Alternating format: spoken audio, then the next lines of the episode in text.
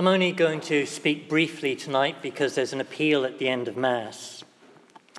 But I want to note uh, we heard in our second reading from St. Paul, we heard him pass on a promise from the Lord that he'd been given, a promise that holds for all of us.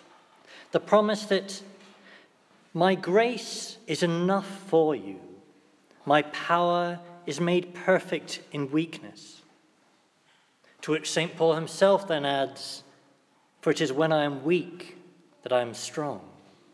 Weak of myself, but strong by the power of the Lord. Now, this has been a principle that's been reiterated and held to many times down the centuries by Christians, and it holds not just for us as individuals, but also for us as organizations and as the church.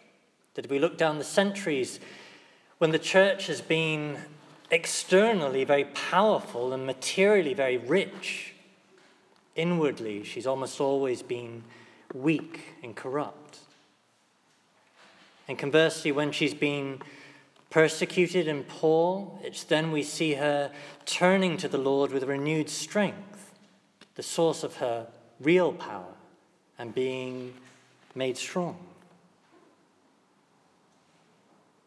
Now, at the end of Mass today, to accompany the insert sheet in your newsletter, the chairman of our finance committee, Dominic Levan, will indicate that actually, for us as a parish, this isn't a time of strength in our finances. We're running at a structural deficit.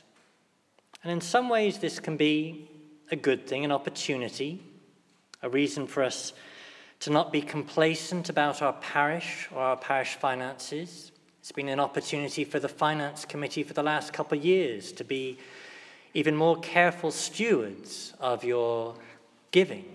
Uh, and they have been reining in expenses and watching things more closely.